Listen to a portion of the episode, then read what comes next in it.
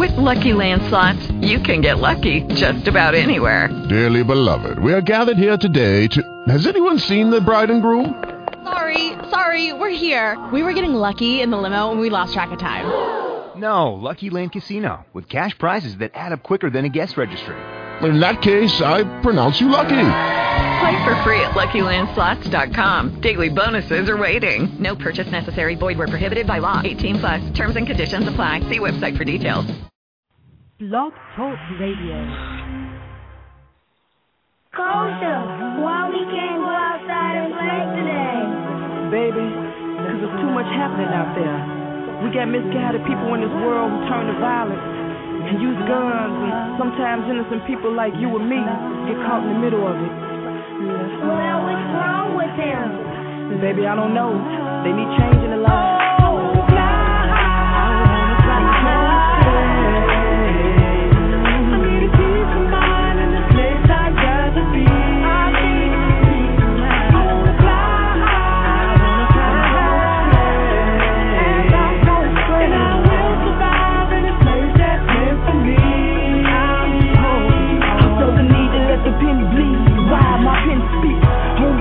Of the parents and their LC. What it is, true meaning of community. Is where we live, we're so divided, ain't no unity. You see, I'm tired of reading these TV screens and headlines don't seem to show that they dreams. Their child wanna play right, but they can't cause the block filled with gunfire. Ain't no name on them bullets when they take flight. And so we're praying ask God for a safe night. Right? People getting buck wild out here. Should no parent ever have to lose their child out here? So how we gon' gain peace of mind out here when the message unheard, though it's loud and so clear? It make me wanna fly away, highway, but I gotta say, we don't reach on these streets trying to show a better way.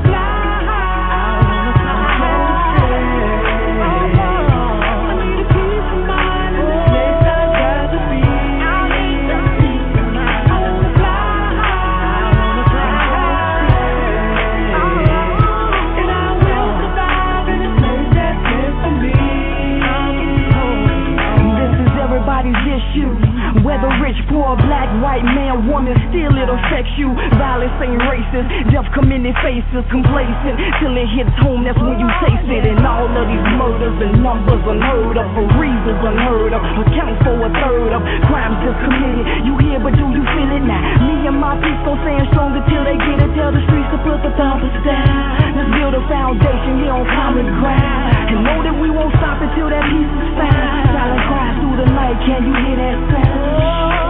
If media don't play this, it ain't part of the problem. It takes people in opposition to get together and solve it. One city, one state, one nation, one voice. And the victory is ours if you can make one choice.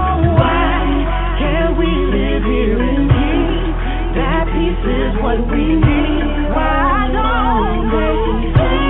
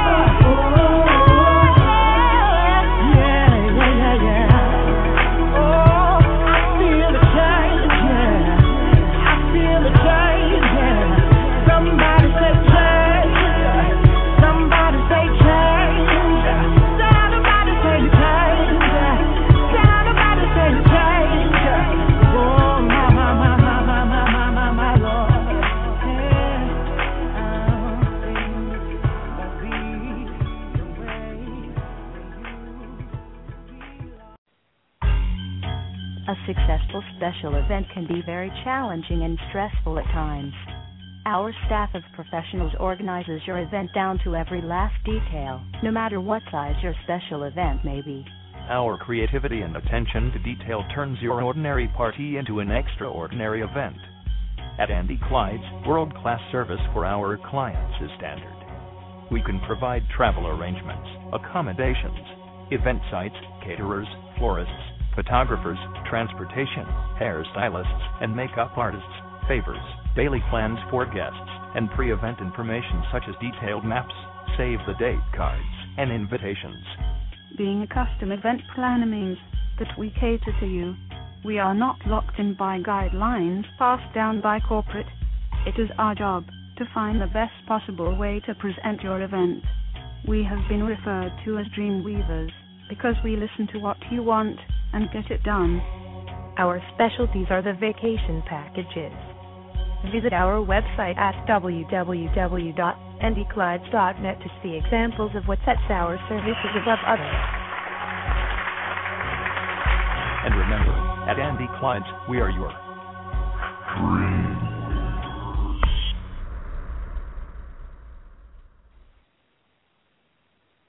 Birds flying high, you know how I feel. Sun in the sky, you know how I feel. Breeze drifting on by, you know how I feel. It's a new dawn, it's a new day. It's a new life for me, yeah. It's a new dawn, it's a new day. It's a new life for me. Ooh, ooh, ooh, and I'm feeling good.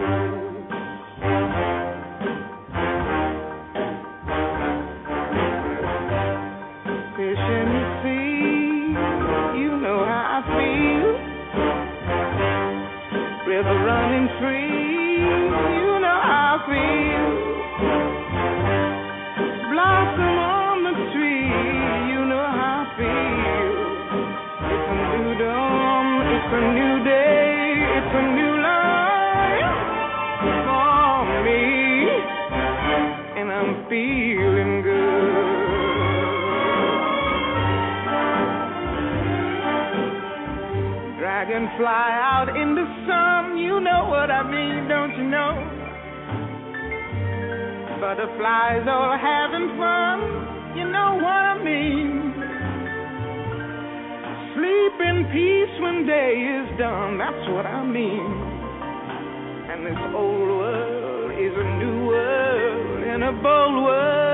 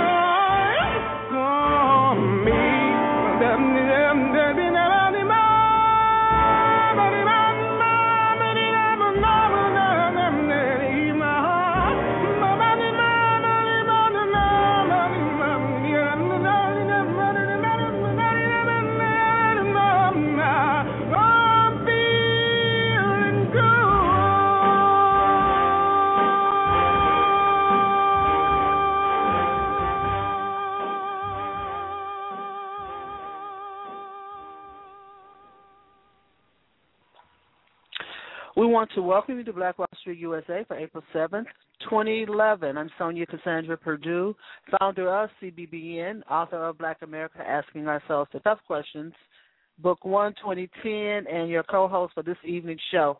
Our host, Mr. Ron Carter, Chairman of Black Wall Street Chicago and publisher of the South Street Journal, will be joining us shortly. Let's start off first by thanking our host for last week. Mark S. Allen hosted the show last week. Mark is a board member of Black Wall Street Chicago as well as being chief of staff to the national president of Black Wall Street. We appreciate Mark taking the time to be with us last week. Our chairman was over at Rage Resident Association for Greater Englewood last week, and we're hoping to get an update and a report on what's going on over there in the 17th Ward. What's going on over in Englewood. Now, Moore Forte, Moore Forte, Maureen, Executive Director of the Chicago chapter of the National Action Network, headed by the Reverend Al Sharpton, was also on that show. We want to thank Mo for taking time out of her tremendously busy schedule to be with us. Also on that show was uh, Tatum O'Neill, uh, Tatum. You know, I'm all over the board today. Renald Tatum, executive producer of Talking Success for about 20 years. And he is a board member of Black Wall Street Chicago. He was joined with Darlene Tate, who is the creator of the Self Employment Expo. And my understanding, they've outgrown the uh, Hilton over there. They're going to be moving on somewhere next year. If you did not attend the Self Employment Expo, you can still go to their website. They're going to take it national, and it's probably something that you should know about and be a part of. Visit www.selfemploymentexpo.com. You'll also find Self Employment Expo on Facebook. We want to thank them for reaching out to the community. I heard it was just overwhelming. Good job, people. Good job. You can also listen to that show right here on www.blogtalkradio.com slash CBBN and our archives, all of our shows. You'll find them right there in our archives. You can also go to iTunes. We're right there too on blackwallstreetdistrict.com. As a matter of fact, we're the official broadcast of Black Wall Street National, and we always thank our national office for their support. So you can listen on Black Wall Street District. You can listen right here on blogtalkradio.com slash CBBN in our archives. And let's not forget, every Saturday morning, 9 a.m. to 11 a.m., this show is rebroadcast on WJPCChicago.com from 9 a.m. to 11 a.m. You can listen to our show. But don't just listen to them then. Listen to them tonight after you get off the air. They have some great music going on over there. Antonio Chappelle does a great job over there. Join us right here every Thursday for Black Wall Street USA. We're here from 7 p.m. to 9 p.m. on Thursday evenings, and we want you to be with us on Thursdays to be a part of sustaining and increasing black businesses across the country. If you'd like to be a guest on an upcoming show, give us a call, 312 239 8835. Our guest for this evening is going to be Paul McKinney. Paul McKinney was out at the last summit a couple of weeks ago, and um, quite interesting. He describes himself as an agitator, an instigator, a challenge to the system. And uh, if you go to the hoodreport.com, no, hoodreport.blogspot.com, you will see some of his videos out there, and uh, you'll know why he describes himself as such. But he's going to be joining us in just a few minutes.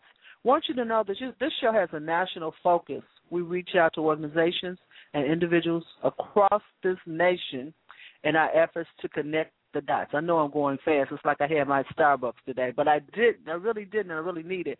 Uh oh, there's free advertising for Starbucks. No more free advertising. The spiritual dots of our people across this land, that's what we're hoping to do. We're hoping to hear about the stories that work. We want to know what works in your community. Uh, we know the problems. Oh, yes, we do. We know what the problems are, but we want to know what works.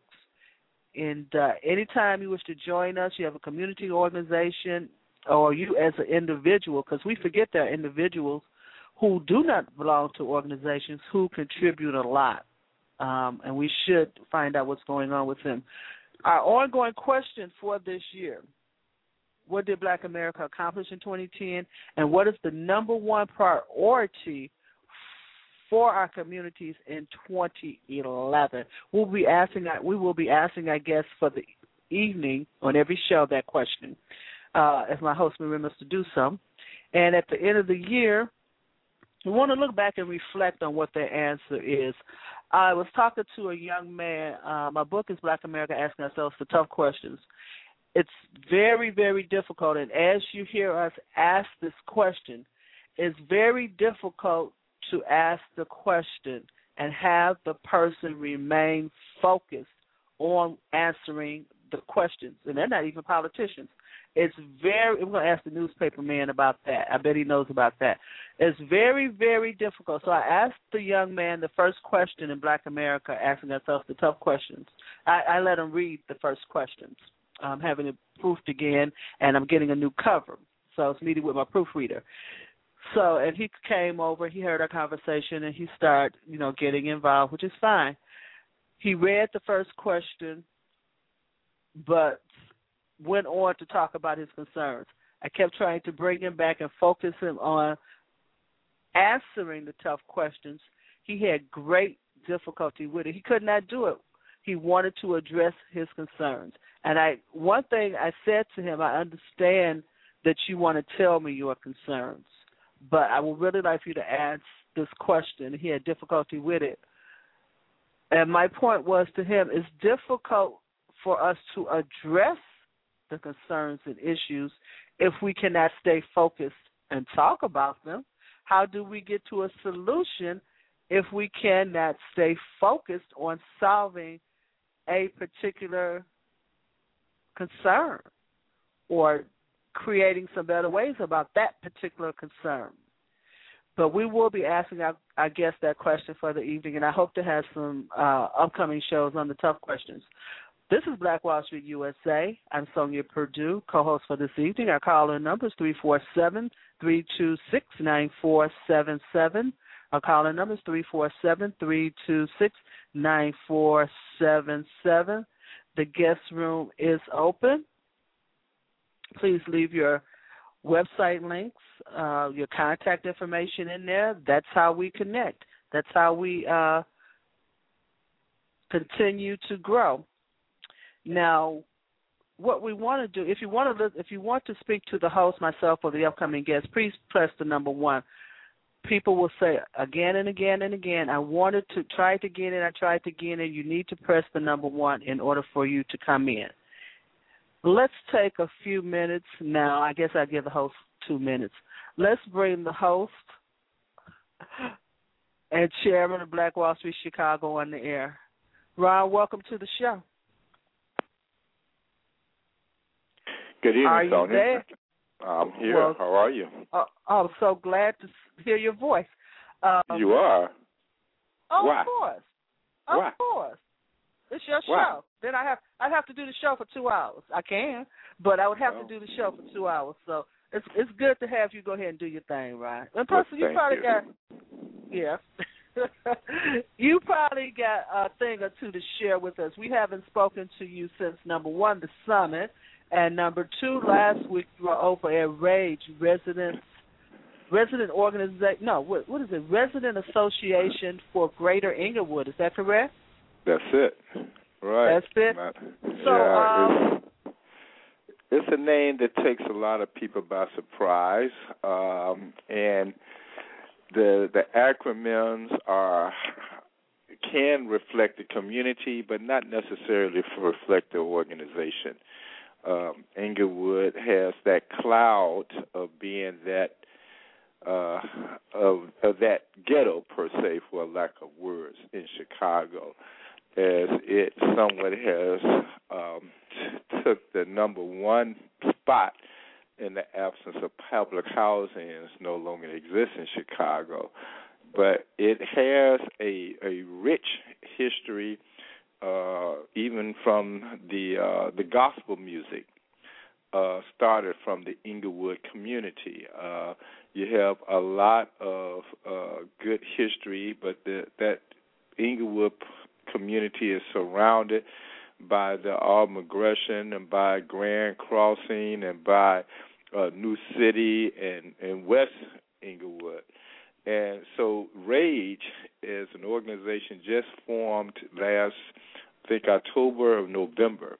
And already it has Rage a community interest that's beyond the norm. It started off uh, sponsoring candidates forum, and this particular community have uh, six automatic officers that represents them. They want to uh, as Chicago go through the redistricting and the remapping of its political wards, they want that to fall down to uh, to two aldermen representing their ward opposed to six because you got six different heads that's going in different directions and not focus on the community. Uh, but the focus of last Saturday, I mean, sorry, last Thursday was to get an assessment from the leadership and exactly which direction that the community is going as it broke down in workshops or smaller groups to get an assessment.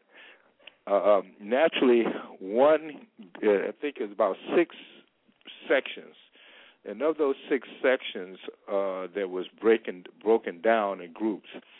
The one that got the most participants were was the the safety uh, and housing. Those were the two.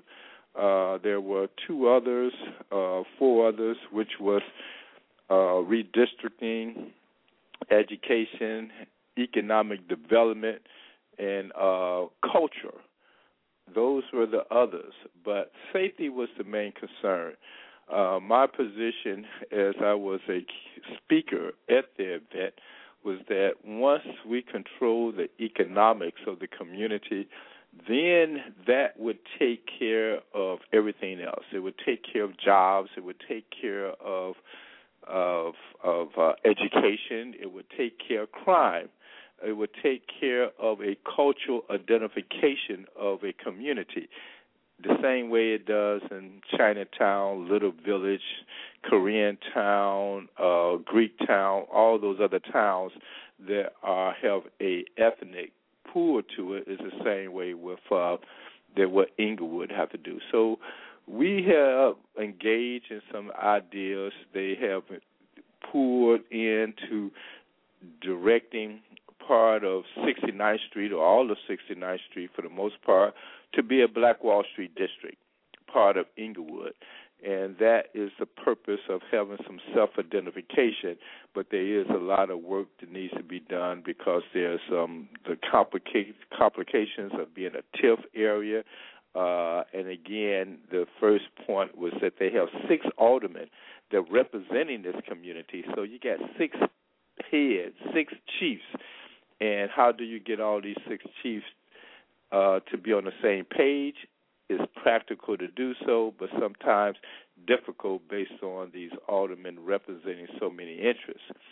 So that was a, a big step for them, and it also was a big step for Black Wall Street uh, because our initiative has been to work with mainly businesses, but this was a group of community homeowners and residents that was concerned about the big picture.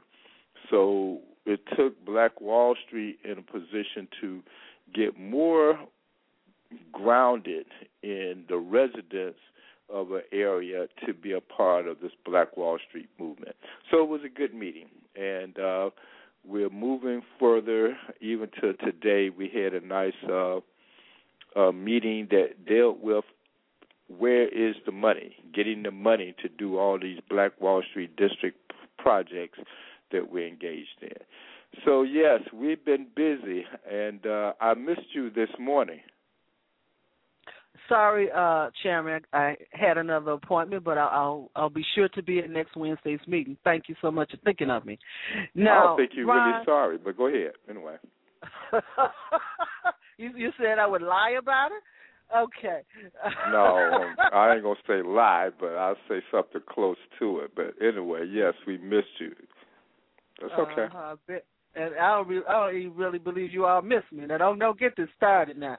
Now, yeah. um, let's talk about leadership. We're our guest uh, for the evening, Paul McKinney, is on the line, and we're going to come to you shortly, Mr. McKinney, because we know uh, I've watched your the Hood Report videos. We know you got something to share with us.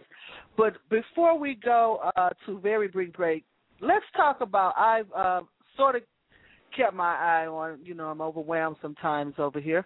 I've sort of kept my eye on on Rage, and of course, uh, as impressed as you are, not as an involved as involved, but as impressed. What's making the difference over there, and them making the difference that they're making over there? Because they're making accomplishments. They're they're setting a template, as I, I've said before on numerous shows. What's making the difference over there, Ron? The difference that is that this here is a grassroots movement that's not influenced by existing leadership.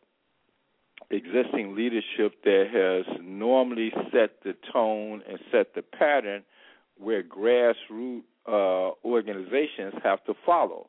Uh, there has been, um, uh, you know, if I can even just call some names, you know, say the List Foundation, they have a citywide agenda in which how they feel as though the city need to move.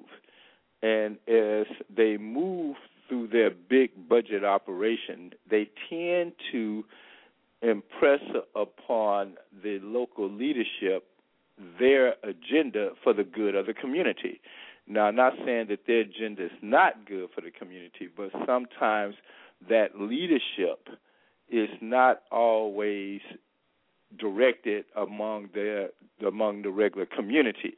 Sometimes it's directed by outside resources, and that has been the case. And many times, when you think you have a grassroots movement, but that grassroots movement has strings attached, and so that's the difference about rage. And I can say in my assessment, that's the difference about our upcoming guest, uh, uh, Paul McKinley, with Vote, because sometimes when you receive money, your mission and your objective change to accommodate where you're getting your money from. So you may start off being concerned about housing, but funders say we want to fund jobs. So you alter your agenda for housing to structure it for jobs and still trying to do your original objective, but it's moved in order for you to accommodate the jobs grant you're getting. So it's a matter of how organizations all around the city is being able to stay focused on their initial mission opposed to the mission of where they're getting funded from. It's almost like sometimes elected officials, where a lot of elected officials will have their uh, agenda set of a goodwill, but when they're not getting their funding base from the area that they represent, then money comes from different sources tend to direct how that elected official is to respond to certain issues, and they have already made their agreements with the elected officials. So then, the community want to know what happened to this grandstand uh, grassroots movement that this elected official was about. Uh, but a lot of times we don't know who is calling the fundraising shot for that elected official. So the same thing could apply to organizations. And uh, uh, naturally, Chicago have this big political overtone that do get in the way of progress. As our initial statement was, uh, uh, what have Black America achieved? Uh, we have achieved a lot, but sometimes it's clouded based on the political overtones and the constant changing of agendas that make it hard to determine what we have actually accomplished. So yeah, that's my assessment on this uh, leadership. Uh, uh, again, we have to take in consideration that America is based on capitalism. So who are you going to cap on? Who's the prey? Who's the predator that you got to capitalize on based on the nature of this country? Uh, capitalism has not is not always a bad thing, but it does preach individualism. Even in we go to the church, it's individualism of getting to God opposed to we as a people getting to God. So that's my assessment. Now I don't know how many questions you asked there, answered there, but in the Black Wall Street USA. That's the chairman of Black Wall Street, Ron Carter, uh, answering questions when I asked the one. But I want to thank you for that. But since you led into that segue about voting Paul McKinney, I'm going to say this one thing because I know he got something to say about everything you just said. Also, uh, I think in my limited um, experience that some of this is clouded by those people who seem confused about what their duties and responsibilities are, yes. And it's also clouded by those people who are there to wear those titles, do nothing, and steer that money where it should not be going anyway. You listen to Black Wall Street USA. I'm the co-host Sonia Perdue, founder of Chicago's Black Business Network.com, author of Black America Asking Ourselves the Tough Questions. We want to bring Paul McKinney on the show now. We're going to skip the break. Paul, are you there? Uh, yeah. Welcome to Black Wall Street you USA. You're on the air with Ron Carter. How you doing, Mr. Paul? Can you hear me? Can you hear me? Oh, I hear you very, very, very well. You're coming in nice and clear. Matter of fact, uh, a little louder than normal. Is that the um, uh, the atmosphere Okay, that you're going to continue to bring from you being on the streets?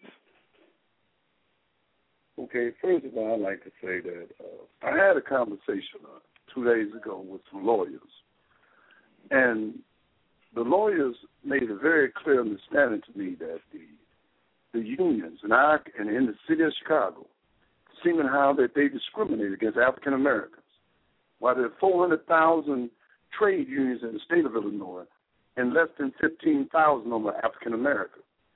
And the question came up, well, why are they so concerned with funding the aldermen? Why are they so concerned?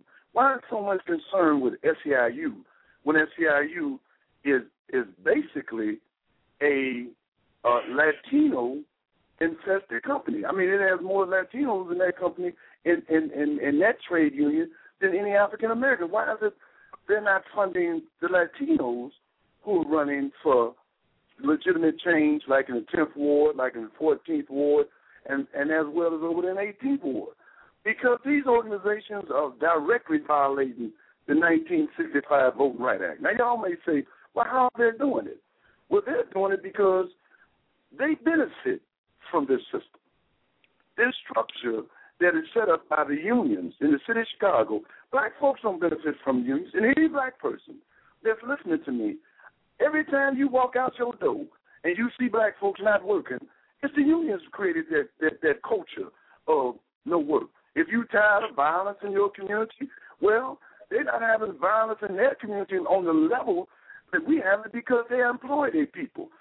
You cannot have an employ, unemployed people at an alarming rate, 80 to 70 percent of young African American men, whether they be in high school or whether they be grown men into their 40s, unemployed. That is literally an unemployed army walking through your community. So well, you need Paul, let me ask you. Let's, let's back up a little bit. Why? Paul, let me let's back up a little bit. Tell us who you are and who you represent, and how you got to be where you are in this whole movement of, and I don't even know what would you would call that movement. So let's. Who are you, and what are you? Where you come from to Okay. be in the position First, that you're first in? of all, my name is Paul McKinley. I'm a part of a ex-offender group. And when I got out the joint, I, I had been to the joint. I did 14 years and nine months, and that was my third time in the penitentiary. And we had a Christian sister by the name of Mother York, who taught us that uh, you just getting your life together don't matter. You have to go and do street repentance. You have to go back out into society and help those brothers and sisters to make sure that they don't travel down the track, the path of destruction like you did. So when I got out the joint in 1997, one of the first things I saw immediately was the disenfranchised of us can't get no jobs. Everywhere I went, they kept saying, well, you've been to the penitentiary. But everybody else could get work. Everybody else could go to work. You didn't have to know the language. You didn't have to be from the country. And, I, and it was just puzzling to me. I said, how is a structure put in place like this where we can't go to work in our own community where all this construction is being done? For instance, let me give the audience a real understanding about the construction industry. The governor just passed eleven billion dollar construction. Well, well, well, before you go into that, let me, you know, you represent. Uh, I'll see you representing two things. You're representing vote, um, voices of the ex-offender, and you're also representing the hood. Can you give us a background of those two entities that you represent? Well, most of the people that's in the community consider Shorty on the block the problem. They see him selling crack in front of their house, and a lot of the seniors have a serious problem with that. But they never ask the question, where's all this crack coming from?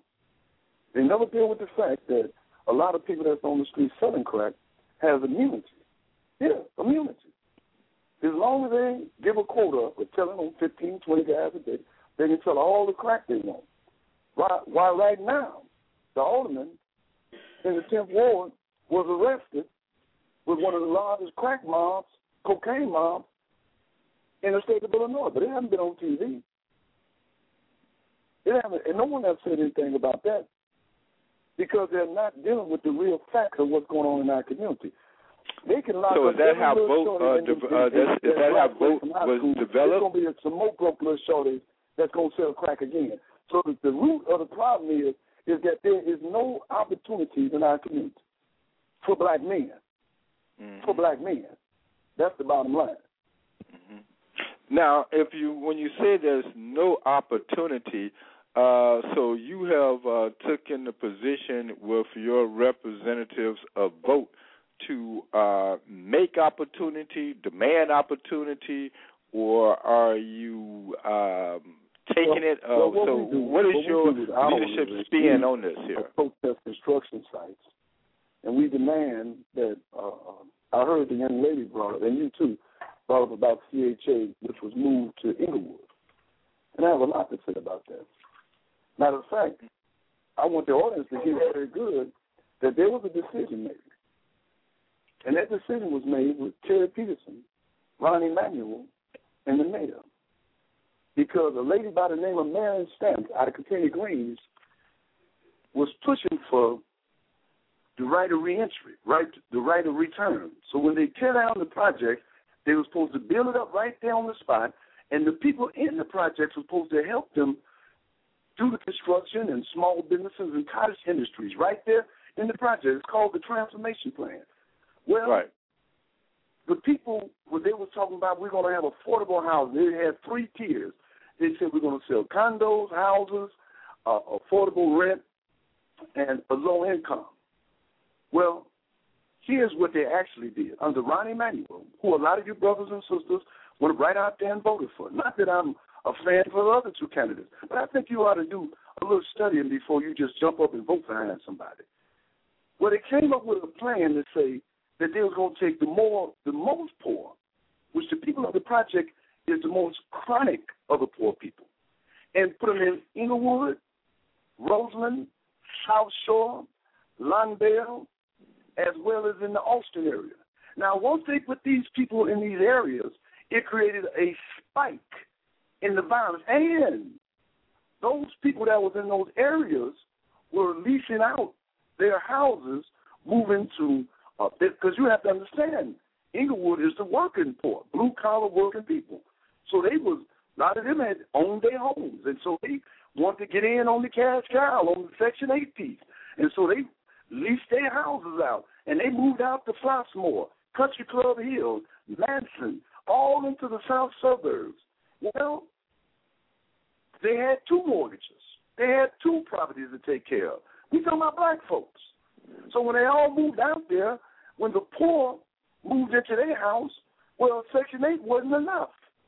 They never gave them the job that was guaranteed according to the transformation plan. So they could, if your toilet got messed up in your house, you own the house, and they they they didn't understand it because they wasn't socially conditioned. They have what they call the Hope Six which is thirty thirty-five million dollars, which uh, Preckwinkle, your president, which a lot of you brothers and sisters voted for her. She squandered the money, so the people was not orientated or socially developed. So when they came to these communities, they would know how to deal with a house. They would know how to deal with all these different things. Well, you know the rest is history because you had a spike in the violence in school, you had a spike in the in the murder in these communities, and then these houses you created a epidemic of foreclosure. You, that's what you created. Now, so you you, time, you you pointed out to Rahm Emanuel. What did he have to do with this? System. Huh? Uh, Paul, what did Rahm Emanuel have to do with all this that you're saying? Well, Rahm Emanuel used to work for CHA. He's the one who went to Washington D.C. to get the money. He went and got the what, money. What year are you referring to? Governor Clinton. And when he went, what, listen okay, that's under Clinton? something to do with it. When he went to Washington D.C. to get the money from Clinton, he was given the opportunity. He quit CHA and he floated the bonds at the Illinois Finance Authority, and he made out like a bandit. See, mm-hmm. they couldn't sell the properties because they kept talking about the right of return, and people didn't want to move. It was like, well, you move the people out the project, and you bring them back, you telling me you're going to sell it to me. I don't want to move in there. That was mm-hmm. the whole plan. And Terry Peterson was the procedure. He his job was to get in there and make sure it happened. Larry Daly's job, as well as Father Pfleger and other people, was to blame the victims of at the crime scene. They were supposed to come in and keep your mind only blamed at the victims and not at the policy, not at the structure, not at the machine. And there's some people that's listening to me right now that's getting very offended because they have these pet theories and these pet ideas and these pet leaders. If all these leaders, now let me say this to you, to the listening audience. With all these leaders we have in the city of Chicago, whether it be the Nation of Islam, whether it be Operation Push, which their headquarters Operation Push in Chicago, their headquarters for the NAACP or the Colored People Colored People Organization is in Chicago. Their headquarters uh, uh, uh, uh, Black Hebrew Israelite Prince Asiel is in Chicago. The head of the Urban League is in Chicago. With all these vacant lots and all this murder and mayhem in our community, if they say they've been helping us, stop helping us right now. We don't need your help no more. But all this stuff happening in our community, you can no longer say that your leaders are not involved in it. They well, are let not me, uh, let me, involved in yeah. Paul, let me kind of get, as you're talking about leadership. Black leaders are not only involved in it, they're benefiting from They're living in villas. They're flying all over the world. They're eating good. They're riding good. Now, in Rome, there's a statement. When a crime is committed, the first statement of the judge is, who benefits? Surely the poor people didn't benefit. Surely the people in Englewood did not benefit. Lawndale, East Chicago, East, East Chicago. We didn't benefit. then, if you look at the uh, as you made this statement, as you made these uh, comments, and you looked and you pointed out regarding the leadership and in the state of Chicago, where it's at, how do you fit into as we made the initial point? What have Black America achieved? How do you look at the achievement based on your works since 1997 to the present as it relates to the current leadership that you have put on notice? Well, first of all, let's look at the leadership and let's look at the issue at hand. When the people is duped, it's almost like a, a rape victim or a kidnap victim or a battered wife. When the people have been uh, duped by these leaders, no matter what I say to them, they don't believe me. They don't believe that these leaders are doing this. So the major thing is to get them from under the spell of these leaders. And it's a spell. They're definitely under the spell. Because when you explain to them what happened, like some of the people in the audience right now who are offended of some of the things that I'm saying, they're more offended of me telling them what happened to them than them sitting back saying, well, let me go research and see if this true or not. They're more offended. And that's more than anything else. That is our quest. Our quest, and if you who are listening will take these, this mission, is to expose fraudulent leadership. Everything that happened to you in this community, they play a part of it.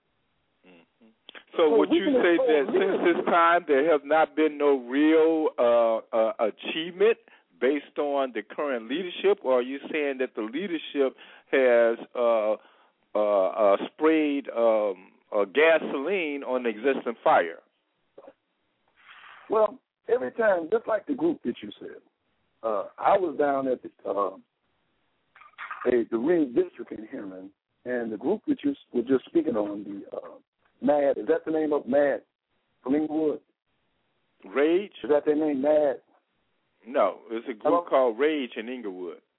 Yeah, Rage, Rage, Rage was uh, was down there at the redistricting map, and uh, we all sit at the table together. They had a brother, young brother, and a young sister, and they were sitting there. And one of the things that was very peculiar was to me was they they they they, they gave the same sentiments that you just said about that Englewood don't need no bunch of aldermen, and we the only uh, area that you can chopped up to different franchises, which is a violation of 1954 uh, Voting Right Act. That was that's they done that on purpose, so they can fragment our strength in that in that large area.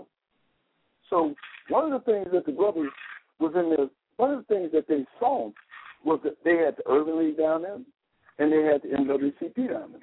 The NAACP requested that in the black community, which is uh, Lawndale, they have a community called Lawndale. Lawndale is similar to Englewood in every in every form of the word. I'm talking about in the poverty sense. Uh, ex-offenders has got 40% of ex-offenders living in Lawndale. It's, I mean, everything that Okay, Englewood, gotcha. well, Englewood got, Lawndale got the same problem. They mirror right. each other. And and uh, uh, the NAACP did not ask that Lawndale be reunified. It actually asked that uh, Munoz, which is the alderman, Latino alderman, who don't have enough uh, votes in his ward to be an alderman, requested that the black community help the Latino community and make sure that they'll be able to have a ward. Well, see, this is this is this whole problem with this liberal agenda that black folks think. See, black folks are so liberal that we believe we should serve everybody but black folks. That's why some of the people that's listening to me now are offended. Because they're more concerned about being in other groups than being in their own group. Well, then That's look. Let me, let me ask you this: even to the point that as you pinpoint the actions or the lack of actions of the the quote unquote black organizations that was represented in the redistrict meeting, um, is there a question that uh, I think that I have to go back a little bit?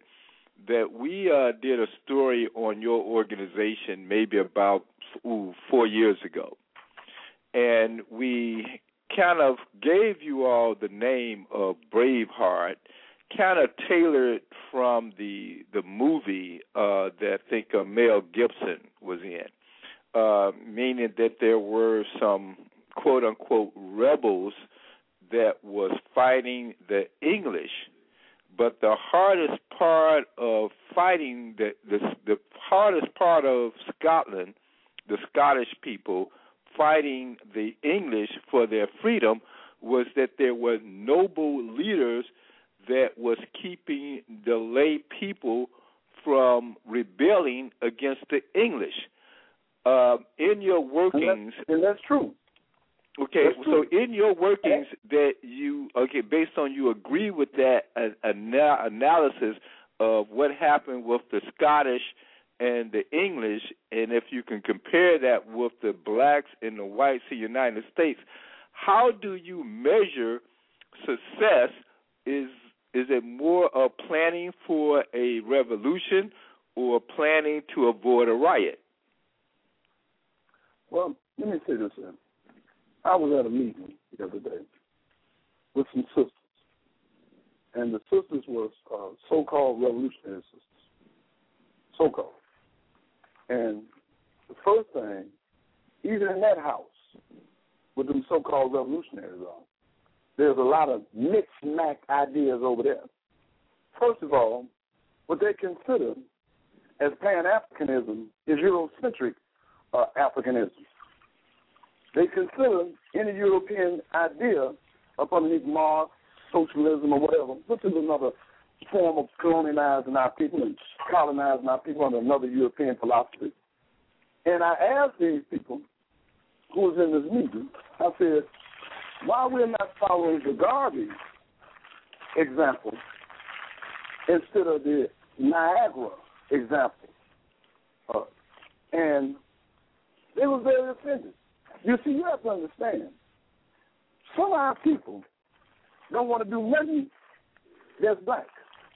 Well, yeah, I'm just want to. I'm going to ask this question again. Let me get this kind of clear. Well, now, are based on what you are saying regarding our leadership, do you see us planning for a revolution, or are we planning to avoid a riot? Well, I see in the future that just like these uh, last elections, just like these last elections, this last election really showed white folks that black folks ain't feeling these so-called leaders. Of them. They're not feeling them. They're, they're, they're really not feeling them. And the reason why they're not feeling them is because you can use, you can fool the people some of the time. You may be even fool the people most of the time. But you can't fool the people all the time. And I think that we're at a, a level in the history of Chicago of people, they just ain't li- feeling them no more. Now, So, well, how do you say that we're not feeling it, or the people not feeling it, when you still have a very low uh, voter turnout? Is it but, based but, but on that is, what? That is the sign of them not feeling it because there is no real choice. For instance, in the 24th ward, you had Michael Chandler and you had Sharon Dixon. But did you have a real choice? You really didn't have no real choice in the matter. Both of them was uh, anti the people. Both of them. Then in the 16th ward, you did have an opportunity with Harold Bassett, but around three o'clock, police had locked him up, and it's on every TV station. Now, when he, as long as he was running, he couldn't get on TV. But they locked him up, spook the voters, and make it seem like he's a brawler. Oh, man, I don't vote for him. Uh, man, he he he he keep up too much trouble. Mm-hmm. So what I'm saying to you is that the people are not going to vote their way to freedom. That's not going to happen. We're not going to go to the election and vote ourselves, and we're going to be free. So then, It's what is that direction then? What what is that direction? If you're saying that Well, voting you- our way is not to freedom, then what is I'm that direction? free. That, that's why I brought up about these young ladies I was talking to. Mm-hmm. Now what you're getting is these so-called fringe groups. These so-called fringe revolutionary groups that ain't on nothing, ain't gonna do nothing. Just want to sit around, do a say that? bunch of talking, and log you to sleep. So who you who are you referring to? Give me an example when you say those people- things. I'm, I'm trying to say this to you because it's not as simple as one, two, three. Mm-hmm. The people must come to the conclusion that they want change. They even got to get see Barack Obama for who he really is. They have to see him for who he really is. Since he's been offered, he hasn't bombed no European country. That's an African country he bombed. So you still haven't, He didn't Paul. go You still haven't addressed my Act, question. Go through Congress and get a War Powers Act. Black folks have to wake up on their own time. Okay, well again, based on the keep present. on hammering away and beat. Good. Yeah, but see, based on the Right. present, what are we doing? Are we organizing for some progress or res- re- uh, revolution, or are we just organizing trying to avoid a frustration that turns into a riot? Where do you assess where we are? Is it progress or is it maintaining uh, a combination of issues? I think that we're not. I don't think that we have. I think the people are frustrated, but I don't think the frustration is directed to white folks. Remember, Mm-hmm. they're not for black people. That means So, do you think that black folks are organized to be disorganized? No, no, I wouldn't say that. I wouldn't say that. I would say that the people have to wake up. Many a times, our people in the past, they had what they called a town crier. As long as he was crying and hollering and telling what was going on, the people was more so going with the Pied Piper. What I'm saying you, the Pied Piper, they played his course, they ran his course. Now the town crier, they can hear him. They can hear the town crier, and so just like this election. Take this election, for instance. No one was saying anything about Mayor Daley. Then when Daley gave up the, the gave up the seat, the throne, and tumbled down off the mountain of corruption, look how many black people tried to run for office. And you know for a fact, Dock Walls was the only one speaking out against that man in our groups.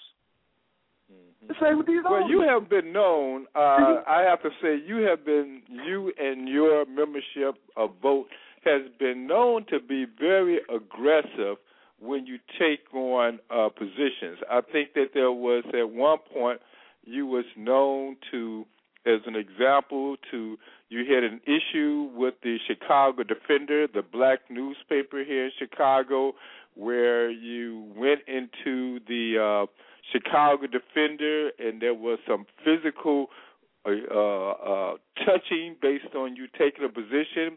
There was a case where you was at Rainbow Push, where I've heard that you actually took one of you or your members took the mic out of Reverend Jackson's uh, hand as he was speaking, and I think I heard something that Mayor Daley was at a uh, a platform. And did you actually took take the mic out of Mayor Daley's hand? And then uh, there's a video that, was, you that happened have. on the west side. That happened on the west side. Right. And then there's some videos where you crash in private meetings. So how do you uh what is your take? I mean, some people have said now they are th- these vote people are some nice guys, but their tactics are just too unorthodox. How do you address that? And then uh, what I just said is that true what I said, or are just some rumors? Even though you just said that you did do that to Mayor Daley. Yeah, we Yeah. Uh, went down. Uh, what happened at the Chicago Defender was, first of all, Chicago Defender is not a black-owned organization. White folks own it. Second of all, the uh, Chicago Defender had an incident where the Chicago police had shot and killed a young man down the street from the Chicago Defender. They got on TV and claimed that the young man who got shot in the back was one of them famous shot in the back cases and told everybody that the young man was pulling a gun on the police. So we went down there, and the people in that community was upset. So we went down there, and we raised all the people up, and we marched inside of the, the defender. And um, things must have got a little rough or whatever, you know what I'm saying? But uh, they got the they got the drawing that stop lying on our people. It's bad enough that the white press is lying on our people. Now you got the black press going along with every lie white folks say. Right. Okay, well, uh, Paul, we got a call on the line. Uh, hold on one. Okay, uh, Sonia, we have a caller. Yes, Mr. Chairman, we do. You're, you're listening to Black Wall Street USA with Ron Carter, publisher of South Street Journal, and uh, Paul McCarthy McKinley. with the Vote Organization. We're not. Let's go to the- is- Not the Beatles, Let's okay? McKinney. Hello? Talking We're about your age. Sonia. yeah, I remember the Beatles. Let's go to our caller in Chicago area code three one two. It's gonna be on, Chairman. Let's go to our caller three area code three one two. Uh, last four digits five six five three. You're on the air with Black Wall Street, Chicago. Do you have a Black Wall Street USA? You have a comment or a question? Tell us who you are. Uh, good evening. How are you? Okay, how are you, sir? Your name and where you're from in Chicago?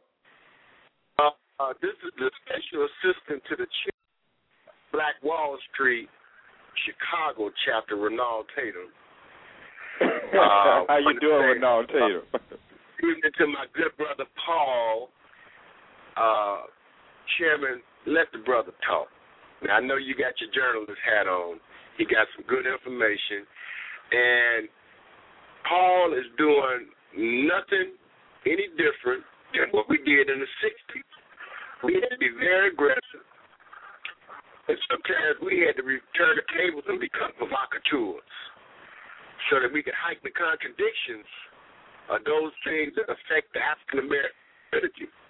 If we didn't have people like Paul McKinney, Mark Carter, Mark Allen, Ron Carter using his pen and his paper, Webb Evans talking about buying black, trying to wake the people up, then we surely wouldn't be going nowhere because we've been pushing too long. How long we've been pushing? Jesse's mm-hmm. still trying to listen to WIIFM, what's in it for me, instead of listening to WVON, which is also questionable, what they talk about. So I'm looking forward to getting off the line and listen my good brother Paul McKinney share some more information about some of the strategies, whether they be covert, overt, or out in the open, because it's much needed. Negroes in America and in Chicago, which is one of the few cities that had the greatest opportunities for economic development and political empowerment, been sitting on their hands too long. And they're going to be just like the Jews, the middle class Negroes that we know that's got their businesses or they become politicians instead of some going to find themselves in the line walking towards the gas chamber with the people that they look down on. Mm-hmm. And that's my comment. Right. Well, Paul, based on thanks a lot, Renal. Based on the, the statements by Renal, do you get many uh, statements from people like Renal based on your tactics and strategies, or do you get most people saying, hold back, cool out? What is most of the response that you get based on the tactics of vote? Well, first of all, among the young people, they feel me. When they see when the police have them out there doing what they're doing to them and don't want to catch who gave them that shit, excuse me, and constantly want to make the little shorties out of the villain, which we have villainized. We have villainized our children. We have taken our children and villainized them. Now, let me show you what Mayor Daley did. Mayor Daley made sure that there would be no leadership in the black community. We don't have no leaders. Y'all folks can believe what you want. I'm talking about in the church house, in the Muslim house, in the gangs in the streets, in the business house, in in well Mason house, whatever house you talking about, there ain't no leaders because they all been going along with what this man talking about. And the ones that didn't go along with it either got knocked off, locked up, ran out of town. Well, then, as you say, that if you take the position that there is no leadership, I'm going back to my earlier question. Is that is uh, we are organizing for a revolution, or we're organizing trying to avoid a riot? Because without leadership, that is what happened. Unless you're saying there are some leadership that is organizing for a riot. No, there's not. First of all, the leadership that I know is not organizing for no riot.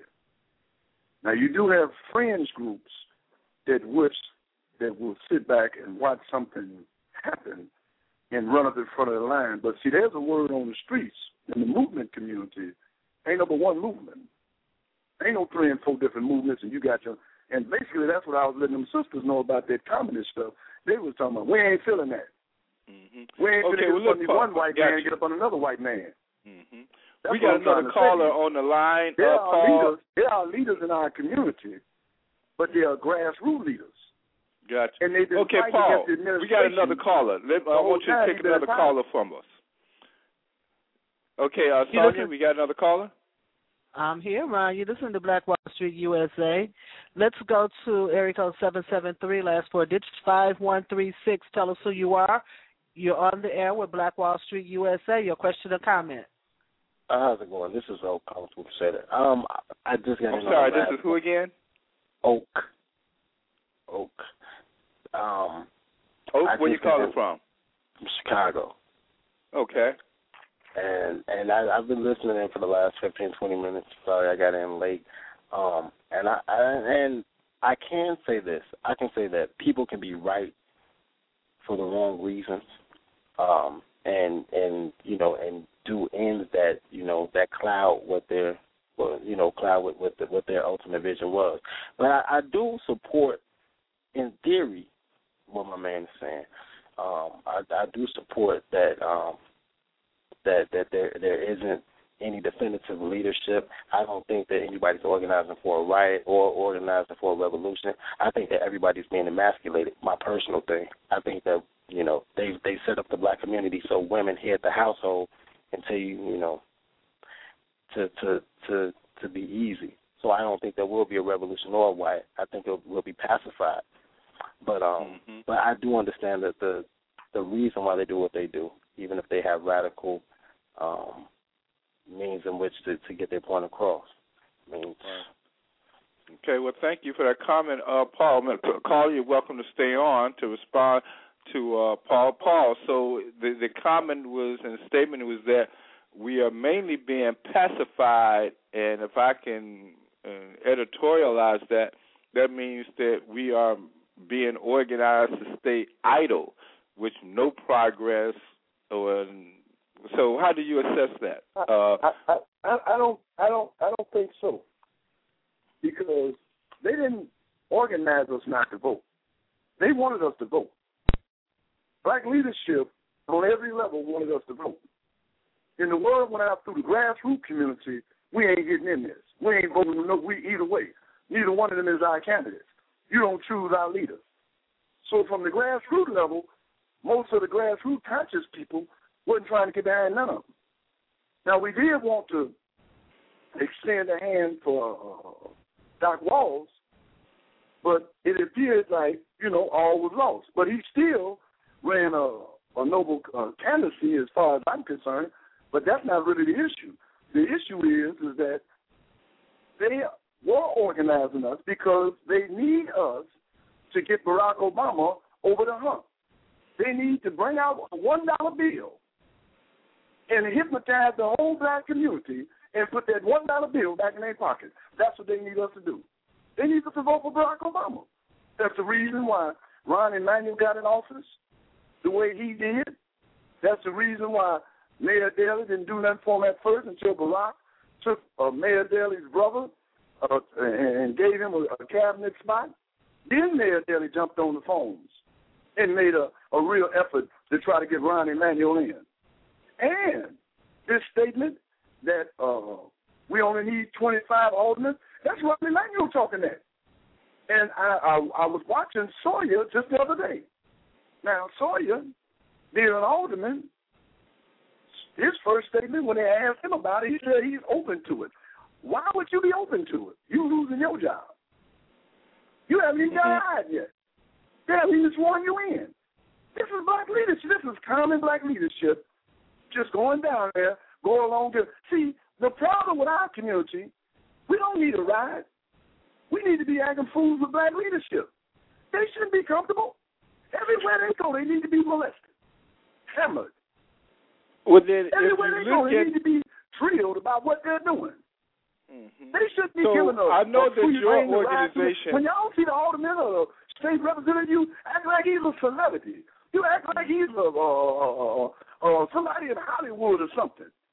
Well, your organization has taken the lead and and very much so questioning many leadership. I mean, even as a journalist, I do see uh, leadership crumble based on your organization having a presence in the room regarding an issue. So even as they crumble and they get nervous, not knowing the, the direction that your membership is taking, how do you actually uh, have that impact? Do you feel as though your impact or your tactics has made some progress to what end? Well, first of all, I, I liked what the brother said about being masculated. Mm-hmm. Uh, or what we like to say in the penitentiary, being raped. Mm-hmm. Black men are being raped in the city of Chicago in the sense of the mindset, in the sense of the businesses. If you look down there, you do have white women down in City Hall, but you have more white men than, than white white women. When you look down there, you see more white, uh, more Latino men. Why all of a sudden you have all these black women that's in charge, Mm-hmm. and you got Okay. this high immortality rate in our community? First, I want to I want to deal with the women. Okay, well, Paul, let me women have you. Let me hold you. Let me have you to and you got hold your vote. wait, wait. I mean, you can't hold your vote. Hold your voice, uh, voice of the ex-offenders until after the break, and I'm on. We're going to come right back to that point regarding the women. All right? Okay. Okay, Sonia, you ready for Thank that you, when Ron. he come back when he start talking about women and the movement? I'm ready. I'm All right. Good enough. You're listening to Black. You're listening to Black Wall Street USA. I'm Sonia Purdue, founder of CBBN on Blog Talk Radio. We're on the air with Paul McKinney of Vote and the Hood Report. Our calling number is three four seven three two six nine four seven seven. Our calling number is three four seven three two six nine four seven seven. We see you on the line, but we need you to press the number one if you have a comment for our guest or question. Leave your company and informa- company, company information and website links in the chat room. That's how we connect. We're going to take a break and we're going to be right back. And uh, we look forward to look forward to this dynamite conversation. Thank you, Paul. yeah. Oh, yeah. Everything, everything, everything gonna be alright. Oh,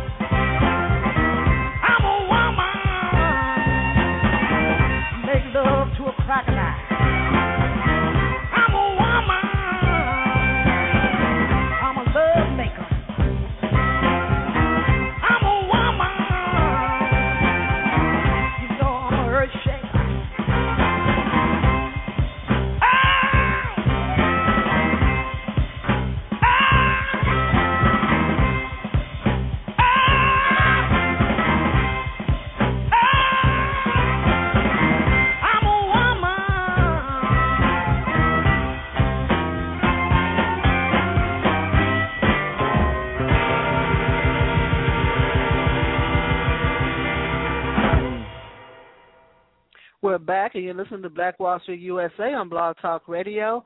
I'm Sonia Cassandra Purdue, founder of CBBN, and your host for this evening's show. And yeah, that was a strong black woman. It sure was, Coco.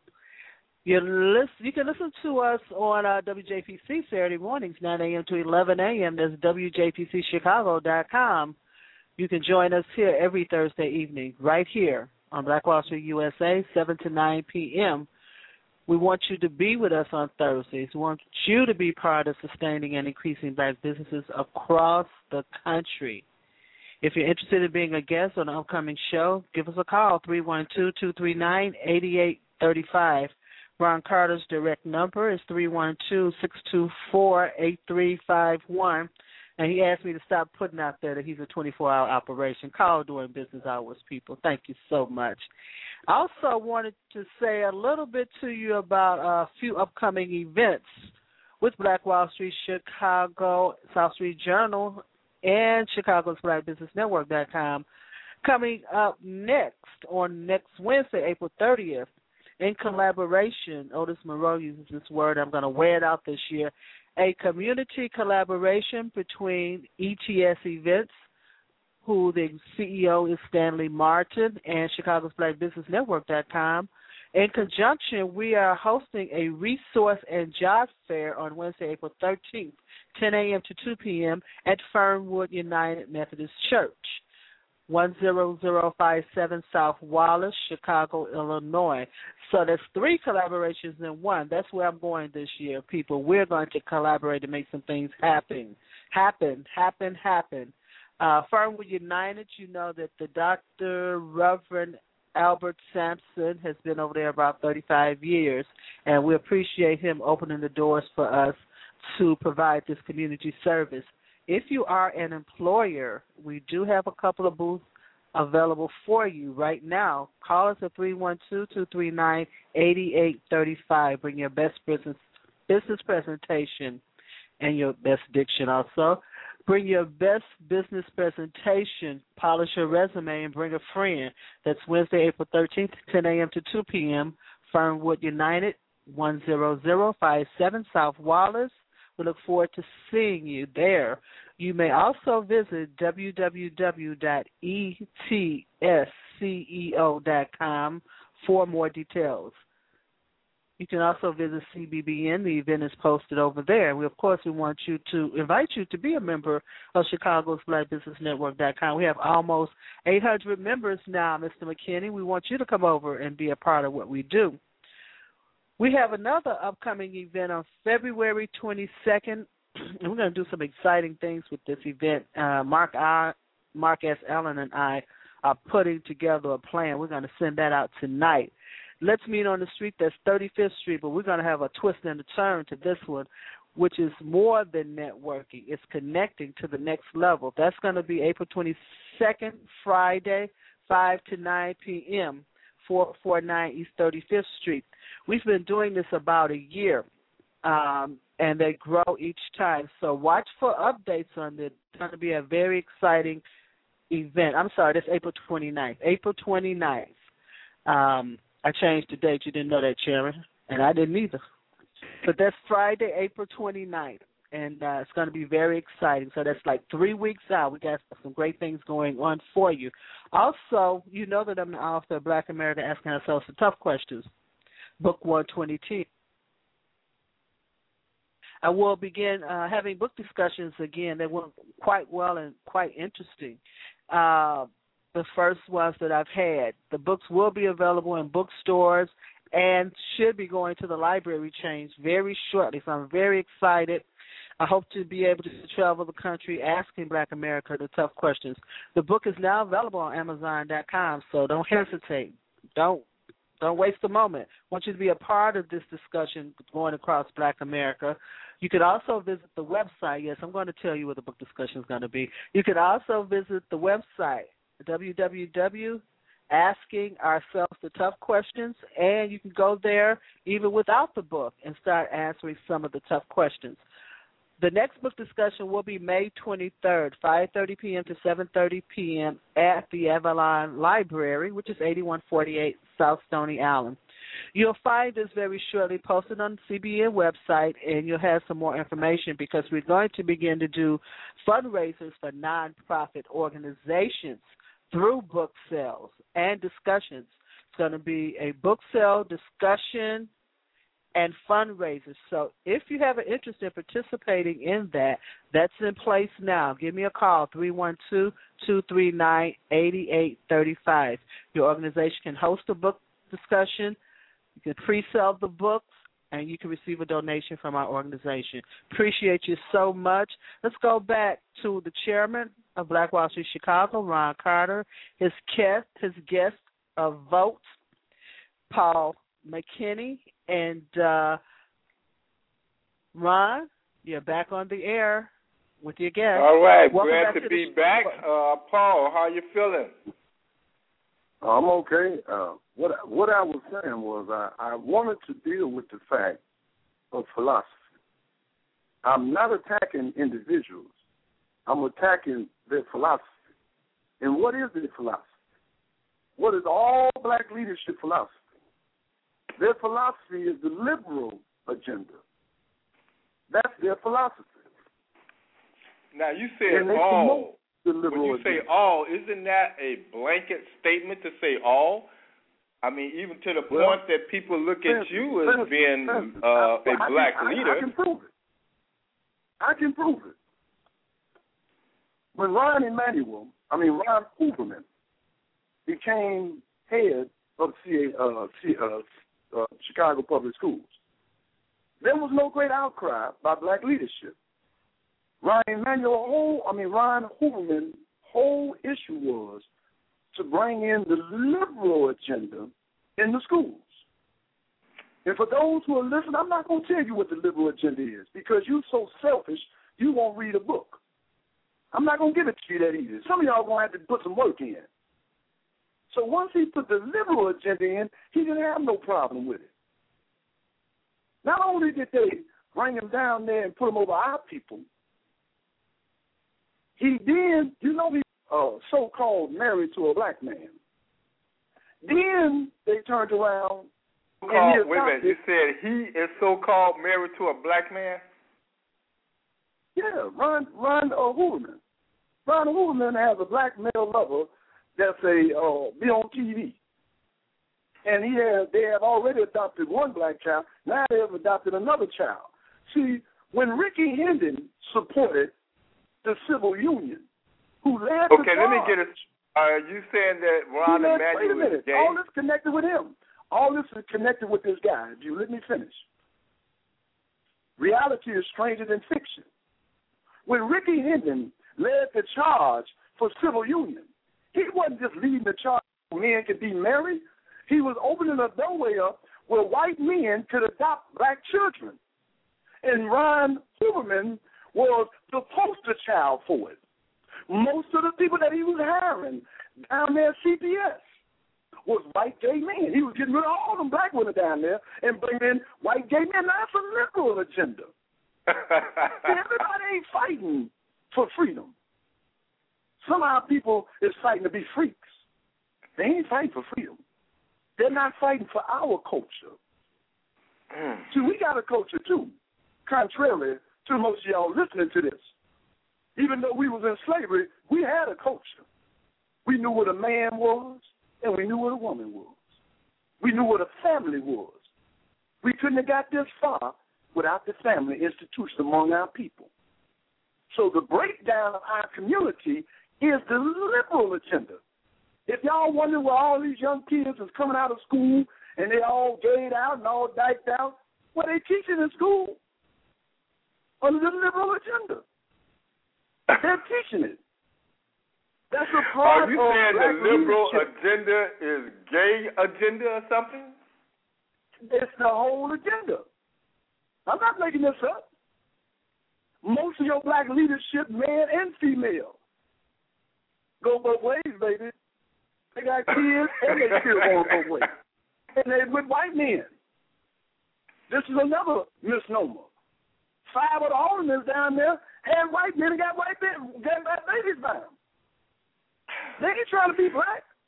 So uh, the, the the sexual preference of our um, public officials are influencing an agenda that is liberal, that's taking our black liberal, our black leadership off course of free being free opposed to freedom. Is this the what you're saying here? Let me say this to y'all again. They're not fighting for freedom to free our people. They're fighting for freakism. You know for a fact that the alderman of the 16th ward, before this alderman that's in there now, was a known lesbian, and she was having lesbian balls in Ogden Park, over there in Alden Park, over there in, in Englewood. They were outright promoting it. This is a liberal agenda. They wasn't promoting the family. That's why when we be talking about the family and all, they're not concerned with that. They're impartial to it. Okay, They Paul, let me get a uh, clarification uh, here. You don't see Are you out, saying uh, that the liberal support. Wait a minute, I want to get this last part about these sisters with these babies. That's why you don't see Okay, but black women you, in uh, uh, power uh, uh, having any type of sympathy or any type Gayism? of love or making any type of move to help the sisters that got this pre that need prenatal care that, that these women that need, that's got these kids. They're not trying to make any effort for them. If anything, they're telling them go get an abortion.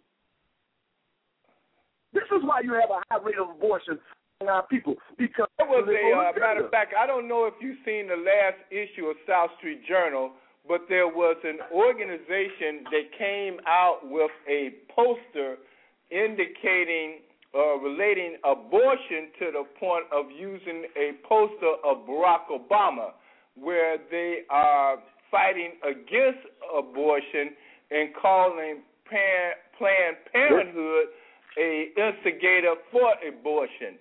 So, do you have an uh, assessment of those two let me- let me organizations and their positions regarding abortion as it relates to the black community? First of all, it is a true fact.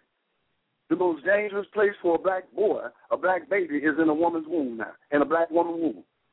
With these many abortions, what have we trained our women, or what how have our women come to the conclusion that it's better? And, and then all of them think in their and they can, I'm, I'm quite sure some that did already killed the baby is study trying to say they didn't do it. That's in you when you get through talking. If you left it alone, it'd be a human being. My point of the, of the matter is these are liberal agendas. They're adopting black kids out to white gay couples. You don't know there's no outrage among black leadership. So, Paul, let me They get this straight. You're calling the, the, the direction of the liberal agenda is ran by a gay the and an Here's abortion. the, here's the direction of black leadership. This is why they never solve our problem. Because they're talking about a bunch of stuff ain't got nothing to do with us. Mm-hmm. So going back to Here's what thing about what I'm saying to these people on, who listen to me over there. more of a You don't go back and you open your window up and look out in your neighborhood. Why your neighborhood look like that? Why your community look like that? That means it's planned to look like that. Mm-hmm. It's planned. So Everything still that going back happen, to my earlier they planned question. it. It ain't no accident, coincidence, or happenstance. It was a Well, plan. then, it's it going back to the earlier leadership. question, are we being organized to be disorganized based on the analysis that you took with the liberal agenda? Well, the liberal agenda, first of all, the generation of the 80s and the 90s, they used the dope to mess them up. The gang bang, the dope, the streets. That's not the weapon that they're going to use on these young kids today. The weapon against young kids today is sexual perversion. That's why you see everybody. Look, it's a known fact. Uh, Oprah and Oprah, Oprah left her company and gave it to an openly gay white woman. You see, the gay community don't consider themselves black, contrary to a lot of black folks. They don't consider they self they consider themselves a separate entity and a separate group and a separate ethnicity as gay. So they ain't got no problem going down there speaking against us. That's why the brother was right. Them women be them black women be down there speaking against the black family. You can walk down and maybe walk downtown and watch how black women be acting funny with you downtown. Then you down there talking against black men. This ain't no new stuff. All that black hating them. And it might not just be do you contribute the direction oh, that we're going? I know earlier when you first came on, you was talking about the uh, the contractors and the disparity with contractors, and we're ending at this point regarding the liberal agenda, how it is more of a conspiracy, and then in between, you was at the Black Wall Street Summit uh, talking about a political direction that Black Wall Street should take. So, how do you pull all this together based on your initial statements regarding contracts to your your point of where you're now here is speaking about the liberalism with the gay and the abortion agenda that is making our community more passive. And then to your point of a resolution at the Black Wall Street calling for a political agenda of Black Wall Street. How can you pull this together for us? First, first of all, what they're doing to our people, our people, the preachers don't preach against it. The teachers don't teach against it. The leaders don't lead against it. What they're doing to our community, they are quietly, it's called a quiet hit.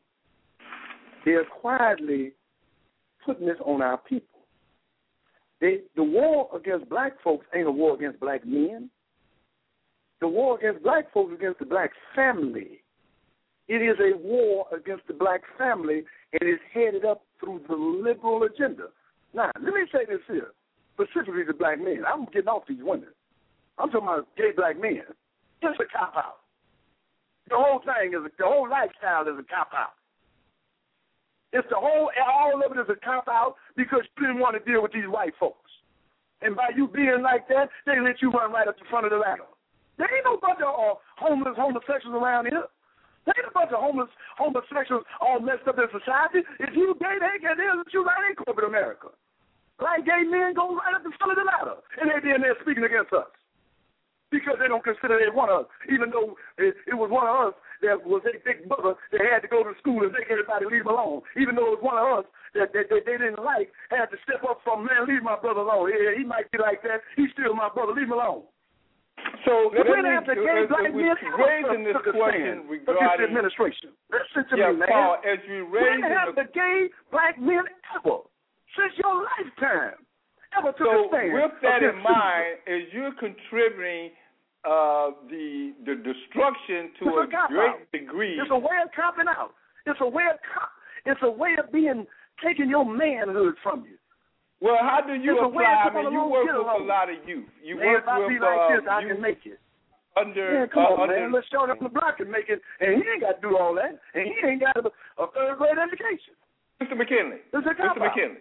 I'm talking now, about the black men. now, women, with the it's a whole nother and, and with you them. are It's, directing. a whole, it's more complicated with them. But them black men, it ain't nothing but a cop out.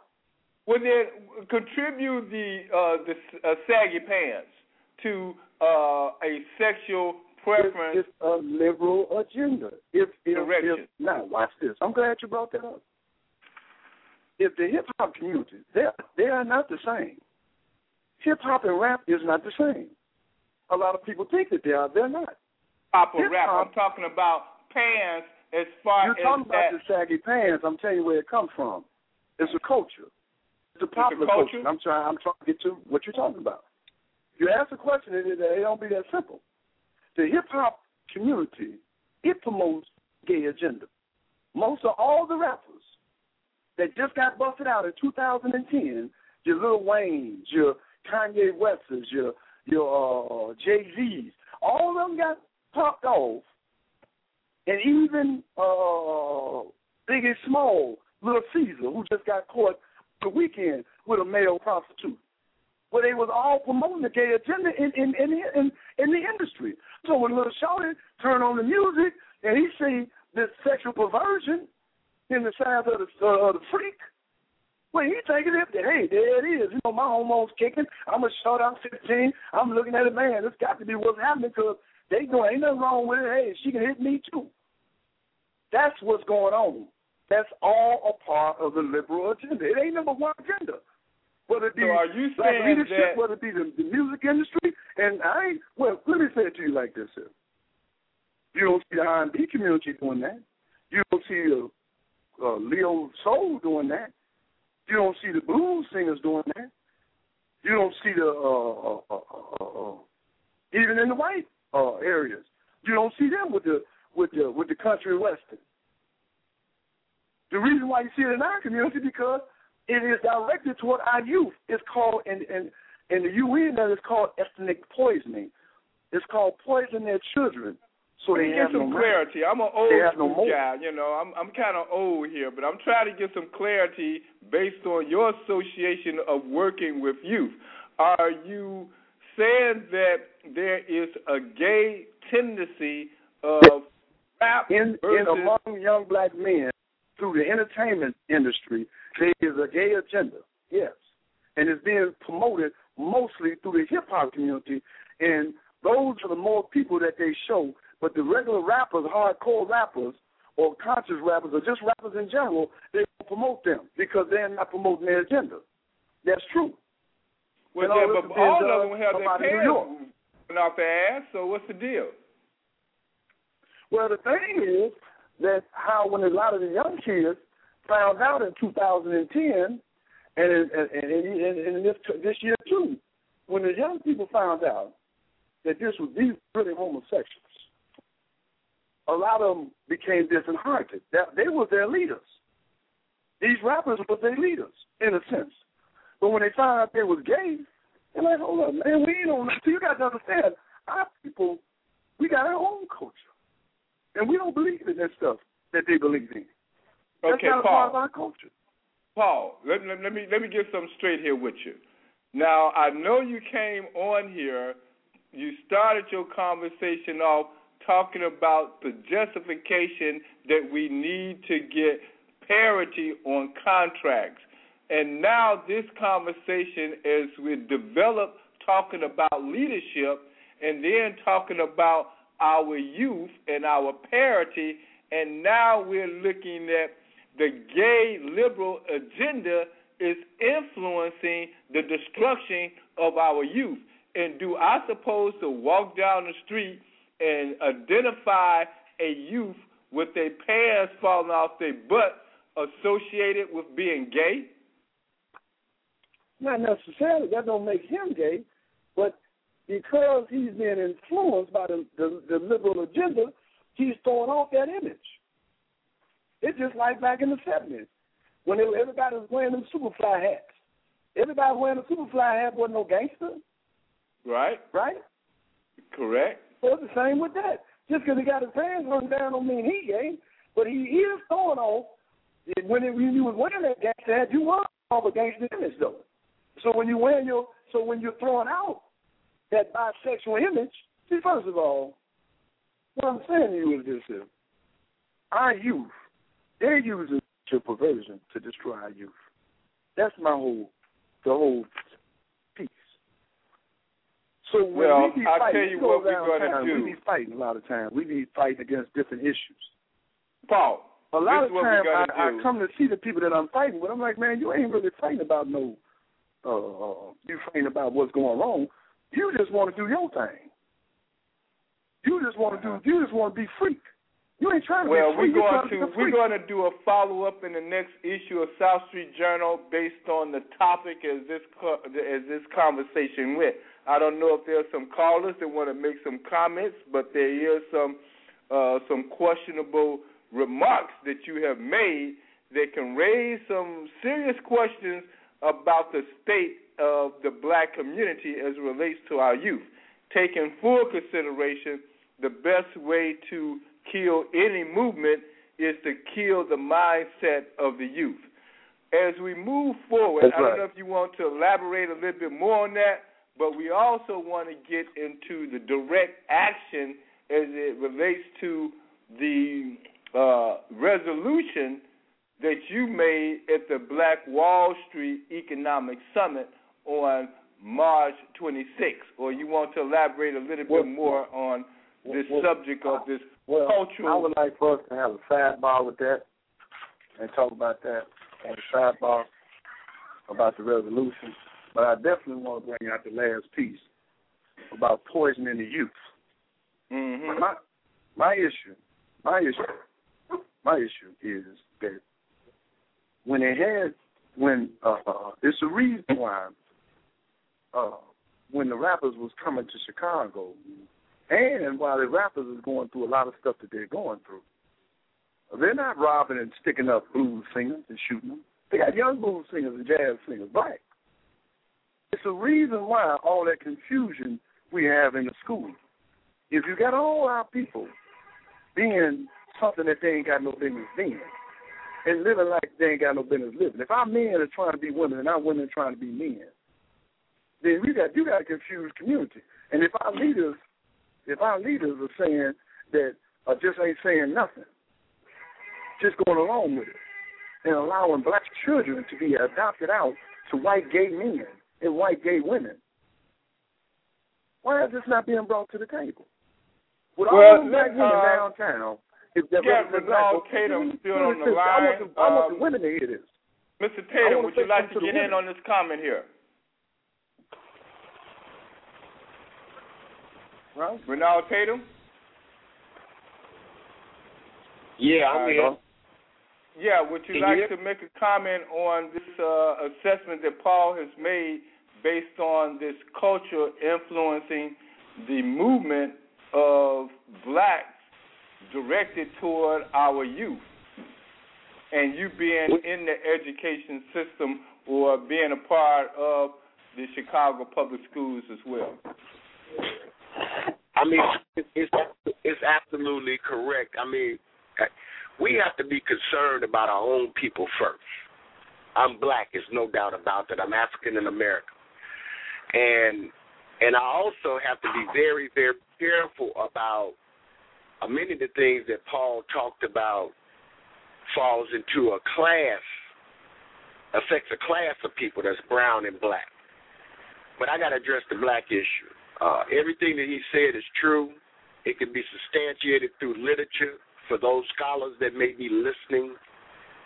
There's there, there's there's research out there to substantiate what some people would call allegations. That's not allegations. It's the truth.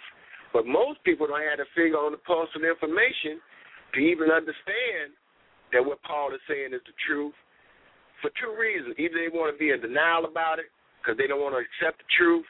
See, the truth don't hurt. The truth sets you free. What hurts is when you want to not let go of the lie. See, they they want to believe it's something totally different. Those Negroes, middle class and upper class, that pull themselves up from the bootstraps, that forgot where they got the bootstraps from in the boots, want to try to look down on our people and say that if I can make it, you can make it too. Question here, Paul. I mean, uh, Renal. Let me ask you now. What if I got this right? Paul alluded to the liberal agenda is influencing the political movement of the black community, in which that liberal agenda is disguised with the agenda of abortion in the oh, black oh. community and gayism to influence the the, the cultural advancement of black people. Do you agree with it, that? I agree with it because it's actually being driven by economic development for that liberal group. That is fuel. The liberal agenda that he's talking about is actually what's underneath it is the economic development piece. Right. Think about how much the Jewish community. Think about how much money the Jewish community is making. I'm on radio. Think about how much money is being made off of music and entertainment as a result of our people driving that. They're the workers. But the owners are the ones that control the distribution, the production, the executive production of all this entertainment and music. So Mm-hmm. it, it it empowers them. It, it gives them additional resources, which are called dollars. So it serves a it's a double edged sword. They wipe the people out based on their ignorance, and at the same time they increase their bank account.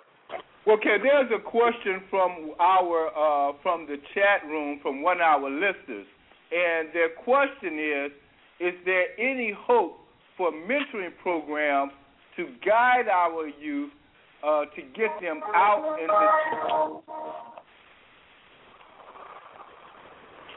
It it, it depends oh. on what type of program it is and who the mentors are.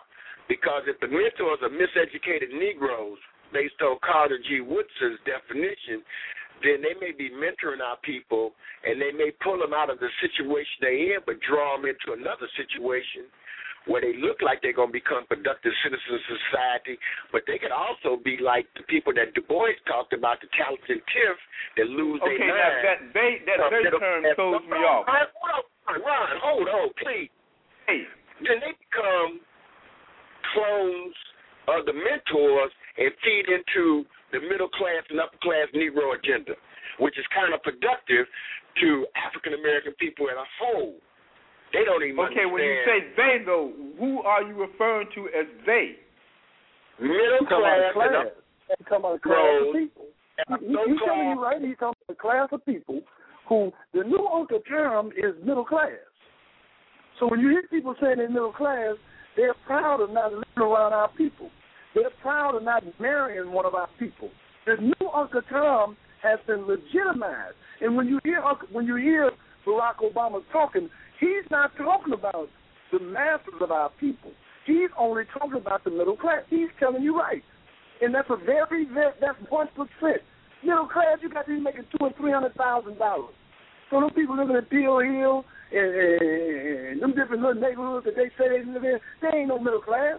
But but the middle class has became it's just like guys selling dope.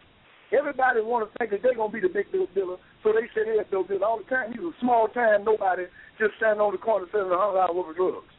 That's the same with the middle class. It's a class of people that think that they are superior than us and they turn out on us. Then they don't want to be around us.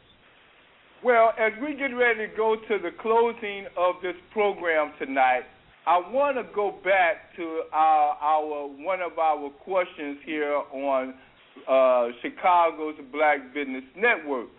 Then, with all the scenario scenarios of what you have discussed regarding the liberal agenda and our youth, and as Tatum attributed to economic development, what actually have we achieved uh, this far? Absolutely. Well, one thing we have achieved, we have identified the problem. Yes. Before a long time, we have not identified the monster. We have not been able to identify the hideous creature we have been identified. We have it. It, it, it almost reminds me of a situation when I was on the yard in penitentiary. When I was on the yard with guys, there was a Muslim, a Christian, a, a Hebrew Israelite, a brother. He was a communist, which he said was revolutionary, and they had other brothers on there. And he used a terminology to show me how to get directly to the point. He said, "What do you think about prostitution?" And everybody in the crowd agreed that prostitution was wrong, but they used different words. Some said it was exploitation. Some said that it was uh, making a fool out the woman. We used a very different terminology. But at the end of the day, we all could agree that we could see the hideous beast. The problem with us is that we cannot identify the hideous beast. We cannot identify clearly that our people has got a mindset, and he did tell you right also again about those brothers who were mentoring that been to colleges, because you got to understand that they had the Freakniks down there in Atlanta, Georgia. When you had the Freakniks, that's what they was all about, the Freakniks. That's why Atlanta, Georgia has the so-called black male uh, uh, gay capital in America. How did that? How did it go from a bunch of black women and men down there having fun to the black male gay capital of the world? It was designed to come out there, and it was it was driven through the hip hop community. And it was driven through the money that Bill Cosby was giving to them frats and them fraternities down there. They got one, I'm not to say the name, but they got one historical black college down there. They saying they're to call it the gay college now. So it, it is a, a, a hideous beast, and we have to be able to identify. And that's what's not being brought to the table. the now. Uh, Paul, Bring the liberal uh, agenda to the table. Let them argue. Let them debate a with, couple with of months me. ago. I, I, I, I have anybody that hears me on the radio today. If you, if you want to bring me back, bring anybody that that supports the liberal agenda or the Milton Pot theory, all the most fraudulent ideas. Bring me back so I can expose them with dirt on their head. Let me just bring me back. Well, you know what we're gonna do? Uh, there are some um, uh, some gay. Um, um, I, I'm not gonna call no names out per se, but there are some gay uh, people that are involved with Black Wall Street, and I'm gonna have to follow up on your invitation uh, regarding the subject. How much it got to do with sustaining and increasing black business, we're gonna have to find out. so, uh, Renal, you want uh, some um, before we do some closing remarks? Um, get back to Paul. Renal, I mean, Renal, you want to uh, make some final remarks on this subject here? Not really. We I mean we don't have much time. Let Paul close out. I get off the line. Everybody have a good evening. And uh, people need to start thinking. They need to start reading. They need to understand the historical uh, uh, connotations connected to contemporary issues, so they can get a better perspective on what's actually happening. So uh, these people can stop uh, pulling the cover over their eyes. And, and lastly, oftentimes things are not just conspiracies against Africans in America. What they are are plans of action for the sole benefit of a particular group that don't include uh, Africans in America, which appear to be conspiracies. Oftentimes, All right, people just thanks a lot, Renal. So, Paul, based on your resolution that you passed at the Black Wall Street uh, Economic Summit on March 26th, can you elaborate on that uh, resolution that you uh, put out to us?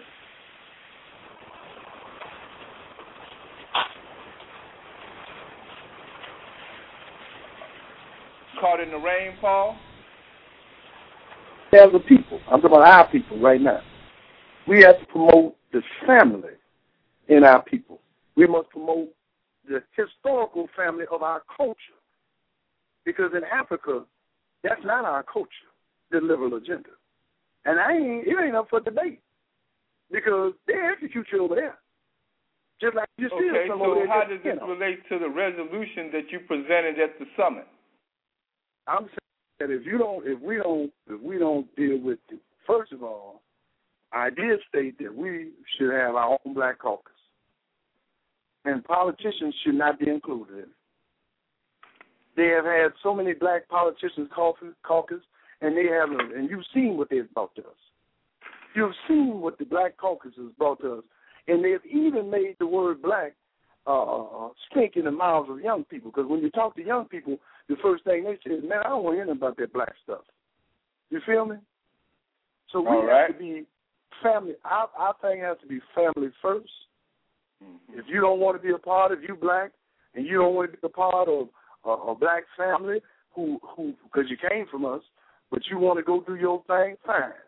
I ain't trying to stop you. Mm-hmm. But in the meanwhile, I believe in putting the family together, putting our men as men, putting our women as women, and bringing our women back to the motherhood which they are. Uh, and, and, and, and our women was queens when other European countries didn't have no queens over their country, ruling the whole country. So as far as they trying to make us sexist, and we we're the founders of women dynasties in Africa, is is really is disingenuous at best and a flat out lie at at most. So our thing is to bring our our people and be about us. Because we ain't got no business being everything here, all that. And those who want to be that, those who want to be all that, fine. That's your choice. But I don't think it should be forced on the children. Well, we're going I think to the be children should have the, moving, the right to we're going to be moving toward and our to make next their own choice. I don't think that the liberal agenda should be shoved down their throat like they have been done. Okay, well, Paul, only way it's we're going to be moving toward our next summit on May twenty, uh, May twenty first. What do you perceive, based on this Black Caucus that you're calling for, that we can see develop between now and May twenty first of this year? Well, In your closing all- remark. First of all, we need to. We have a new mayor, and with this new mayor, we need to go down there and demand a meeting. And if he don't meet us, it's fine. But what it's going to show is going to show the black folks he ain't on shit with you. Excuse me, pardon, pardon my friend. He ain't on nothing with us. See, our thing has got to expose these Negroes. And the only way you can expose it, you got to make these people say they don't like you. When when when Carol Moseley Braun said that they called that woman a crackhead, no matter what she said, she couldn't take it back. All the regular people knew that the elitist Negroes hate the little bitty people. So we got to expose these Negroes who hate us. And they're all kinds of genders. They ain't just gay or lesbians. They everything. Some of them got wild kids and still and ain't their kids. Well, Paul, so we got to be on top. We got to be about our out. business. I, I definitely want to thank you for coming on Chicago's Black single, Business Network. Every single ward in our community, we got to make sure that the Black Wall Street be accepted and be like an enterprise zone, where they take the money and they uh, put it on this block they take TIPS money and do everything else. They can take well, TIPS you money Well you missed that and put it meeting the today. We had a meeting today, and we discussed exactly what you just got through proposing. But we want to include that that political caucus that you propose to help drive that home. So again, we're going to ask in, you in back. political town without the political wing. Right. Well, we're going to ask you to come back to our uh, blog radio real soon so we can follow up on your uh, position and have some counter punches based on your position as well. So again, Paul, thank Okay. you for being on Chicago's Black Business Thank- thank Network you very much. of Black Wall Street, Chicago, and um, I'm supposed to be seeing you tomorrow. Is that correct?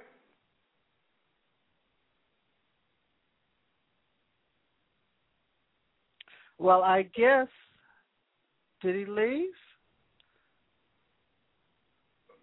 Well, well, well, we're going to have some follow up. How you like that uh, interview? That kind of took us a little bit to the out of the norm, uh, Tanya.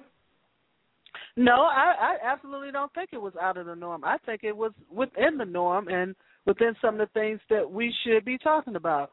Um, the black leadership, liberalism, uh, the gay movement into our communities, the um, destruction of the family, destruction of the black male, the destruction of the, the young black female, the murder of the uh, the murder of millions of black babies. No, it's right on. It's right what we should be talking about across this nation. Um, I we can get into it some more. Yeah, Paul can come back and uh, we can talk right. about it. We can talk Very about good. it some more. I have no problem with that. Want to remind you there's a meeting next week at 449 East 35th Street, 6 p.m. to 8 p.m. That's a Black Wall Street Committee meeting for those of you who have been unable to attend those early Thursday morning meetings. Yes, I did miss a meeting. And uh, want to remind you April 13th for next Wednesday at 157 South Wallace, ETS Events and Chicago's Black Business Network in a community collaborative will be ho- hosting our first job and resource fair. Uh, we hope some of you, more of your employers will call us and reach out to us. We want to see you there. My number is 312-239-8835. Ron Carter, who's the publisher of South Street Journal, come on over and pick up a newspaper. We're also having another Let's Meet on the Street networking event on the 29th of this month, and we've got some surprises for you. So, Ron, uh, it's a great show as usual. All of them are great to me, and uh, I look forward to talking with you. And um, we didn't do a roundup for the summit, but we will next week. We want to thank everybody for listening. Each and one of each one of you have a great and wonderful evening, and uh, let's get busy talking about the things that are really important. Some of these are the tough questions, but that's what we do. Thank you, Ron. Have a good evening. All right, good night, all.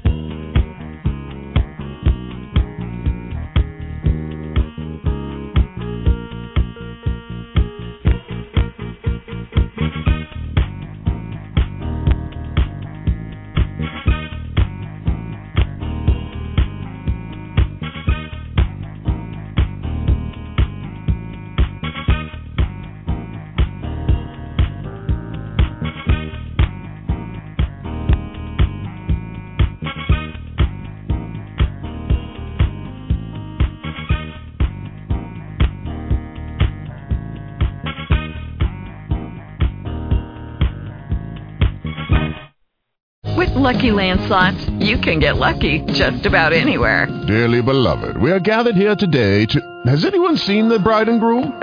Sorry, sorry, we're here. We were getting lucky in the limo and we lost track of time. No, Lucky Land Casino, with cash prizes that add up quicker than a guest registry. In that case, I pronounce you lucky. Play for free at LuckyLandSlots.com. Daily bonuses are waiting. No purchase necessary. Void where prohibited by law. 18 plus. Terms and conditions apply. See website for details.